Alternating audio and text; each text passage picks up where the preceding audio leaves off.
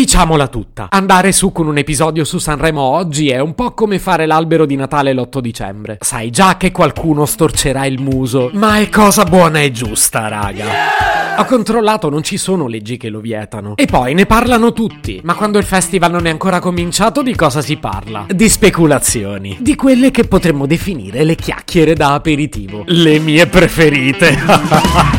Se potevi cambiarmi il carattere, nascevo Ward. Chiama Marcello Forcina. Dice quello che pensa, pensa poco a quello che dice. Ma quando c'è da sudare, preferisce quattro chiacchiere e un Campari Spritz.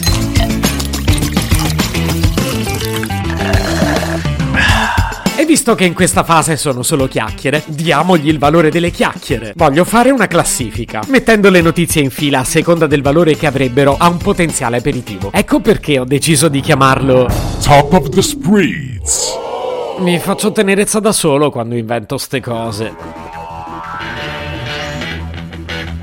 Al decimo posto troviamo una conferma che molti di noi stavano aspettando. Ebbene sì, quest'anno Beppe Vessicchio ci sarà. Olè! E la sua presenza, come sappiamo, non si può più dare per scontata. Sì, perché prima faceva il presenzialista. Poi non capisco perché negli ultimi anni qualche volta non si è proprio visto. Ma quest'anno il cerimoniale potrebbe essere salvo, perché da quello che ho letto dovrebbe dirigere l'orchestra per le vibrazioni.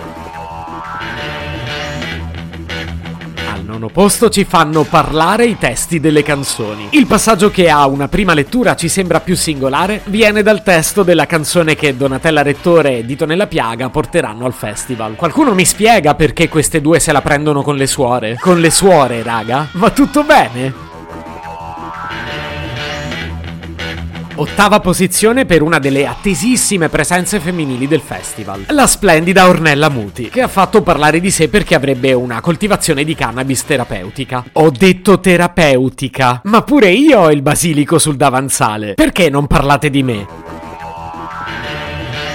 Settima posizione per Iva Zanicchi. Alla vigilia del festival, tutti i bookmakers danno l'Aquila di Ligonchio come ultima classificata. Iva è una veterana del festival, sono sicuro che li manderà tutti a cagare. Che in fondo di queste cose se ne intende. E questa era decisamente evitabile, lo so. Sesta posizione per la massiccia presenza dei social anche quest'anno. L'aspetto più giovane del festival. Ora però l'anno scorso il timoniere era Fedez, mentre quest'anno sarà Gianni Morandi, 77 anni. Ma oltre ad avere le mano enormi, vanta anche il maggior numero di interazioni sul festival finora. Al quinto posto troviamo uno dei duetti della serata delle cover. E sto parlando del duetto tra Massimo Ranieri e Neck. Momento, ma davvero Massimo Ranieri duetta con Neck? cioè, sinceramente non so se esserne entusiasta o spaventato. Quarta posizione per l'assurda polemica messa in scena da un noto politico col papillon in merito alla presenza sul palco di Drusilla Foer, un nome che non riuscirò mai a pronunciare bene. Il noto politico a cui facevo riferimento ha detto che avrebbe preferito sul palco un papà, perché sostiene che non ce ne sono mai su quel palco. Ho controllato per sicurezza su Wikipedia, ma in realtà lo sapevo già. Amadeus si è riprodotto e il suo testimone di nozze, Fiorello, anche. E comunque non mi è chiaro il nesso tra la presenza di Drusilla e questa richiesta. Terzo posto il duetto Achille Lauro Loredana Bertè. Perlomeno io da una collaborazione così mi aspetto grandi cose. In seconda posizione il Covid, che alla vigilia del festival sembra meno protagonista dell'anno scorso, ma Roberta Capua riuscirà a fare il primo festival. E al primo posto, il duetto dei nostri sogni. Emma Marrone e Francesca Michelin in Baby One More Time. Per me hanno già vinto. Se potevi cambiarmi il carattere, nascevo Ward. Un podcast inutile, effervescente e tossico, come una pasticca di mentos in una bacinella di Coca Zero.